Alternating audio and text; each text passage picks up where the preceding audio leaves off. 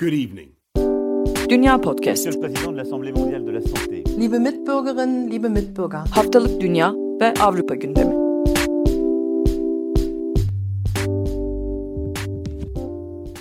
Herkese merhaba. Dünya Podcast'te ve Postit'in yeni bölümüne hoş geldiniz. Ben Akın Art. Bugün sizlerle Joe Biden'ın başkanlık yeminini ve ABD'nin 46. başkanı olmasını konuşacağız. Joe Biden bugün kongre binasının batı cephesinde yapılan törenle başkanlığı devraldı. Olağanüstü güvenlik önlemleri vardı biliyorsunuz daha önce yaşanan baskın sebebiyle. Törene salgın nedeniyle sınırlı sayıda katılımcı katıldı. Trump katılmadı bildiğiniz gibi. Katılanlar ise şöyle. Mike Pence ve eşi, yeni başkan yardımcısı Kamala Harris ve eşi, Douglas Imhoff, Yemin Törenleri Ortak Komisyonu Başkanı Roy Blunt, Temsilciler Meclisi Başkanı Nancy Pelosi, Senato Cumhuriyetçi Lideri Mitch McConnell, Temsilciler Meclisi Demokrat Lideri Steny Hoyer, Temsilciler Meclisi'nin Cumhuriyetçi Lideri Kevin McCarthy, Senatör Amy Klobuchar, Yemin Töreni Komisyonu liderlerinden Jim Clyburn, Başkanlık Yemin Töreni Komisyonu Başkanı ve kongrenin diğer üyeleriyle eski başkanlar ve First Lady'ler katıldı törene. Barack Obama ve eşi Michelle Obama, eski başbakanlardan, başkanlardan yine George Bush ve eşi Laura Bush, Bill Clinton ve eşi aynı zamanda daha önceki seçimlerde Trump'ın karşısına başkan adayı olarak çıkan Hillary Clinton katıldı. Törende Lady Gaga Amerikan Ulusal Milli Marşı'nı seslendirdi. Şarkıcı Jennifer Lopez de törendeydi. Dikkat çekici olaylardan biri de Lopez'in İspanyolca olarak herkes için özgür, adil ve bölünmez bir ulus sözlerini sarf etmesiydi. 78 yaşındaki Biden ABD tarihinin en yaşlı başkanı olmuş oldu böylece. Bir diğer ilk de daha önce de ilan edildiği, duyurulduğu gibi Jamaikalı ve Hindistan kökenli bir ailenin kızı olan Harris'in bu göreve gelen hem ilk siyah hem ilk kadın hem de ilk Asyalı Amerikalı olması. Biden'ın konuşmasında öne çıkan iki vurgu vardı. Bunlardan bir tanesi birlik, kutuplaşma karşıtlığı ve birlik vurgusuydu. Bir diğeri de yine bununla yakından alakalı bir tarihsel gönderme olan Amerikan İç Savaşı ve ABD'nin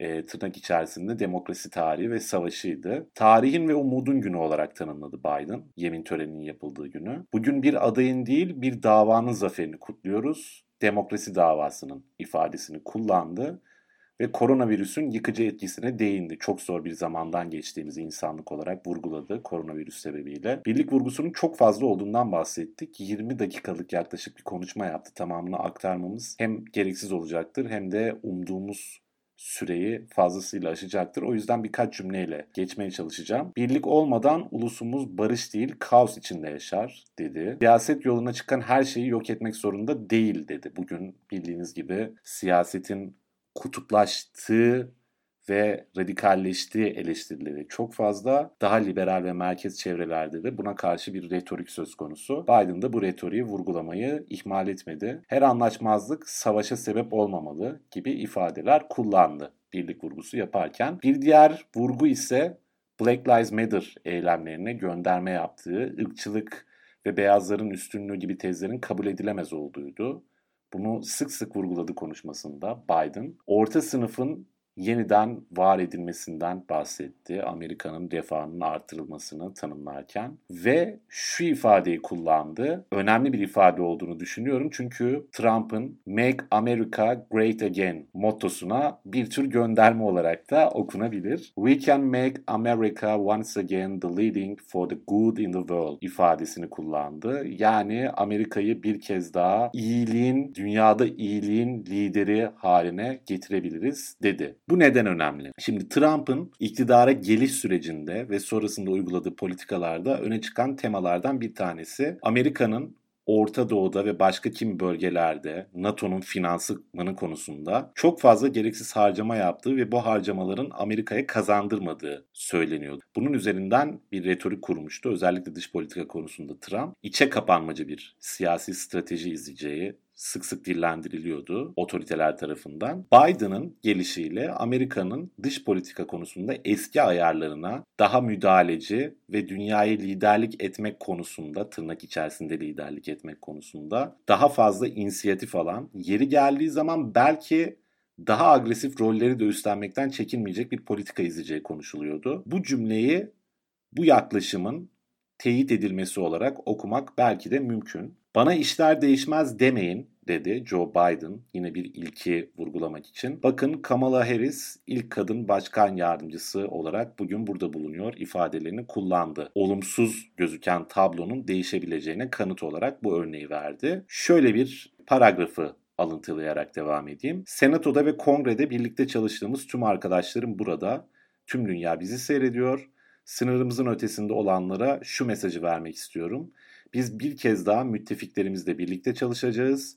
Dünün değil bugünün ve yarının zorluklarına bakacağız. Örnek olarak liderlik göstereceğiz. Örnek bir ülke olacağız. Güçlü ve güvenilen bir partner olacağız. Barış ve refah için. Bildiğiniz gibi Amerika'nın müttefiklerinin bir kısmıyla daha önce yaşadığı sorunlar. Almanya belki de en dikkat çekenlerinden biriydi özellikle NATO tartışmalarında. Trump Almanya'nın NATO bütçesi için gerekli finansmanı sağlamadığını vurguluyordu. Bu ve bunun gibi bir sürü başka olay yaşandı geçtiğimiz 4 yıl içerisinde. Tek tek vurgulamamıza gerek yok. Fakat Amerika'yı yeniden iyiliğin lider gücü haline getirmek vurgusunda görebileceğimiz siyasi motifi burada da gözlemlemek mümkün. Biden partnerlerine, yurt dışındaki müttefiklerine mesaj vermekten geri durmadı ve bunu sık sık vurguladı. Peki Trump ne yaptı? Trump törene katılmadı. Daha önce de ilan edildiği gibi o yüzden şaşırtıcı değil belki. Fakat teamüllerden birine uyup Oval Ofis'e Biden için bir mektup bırakmış.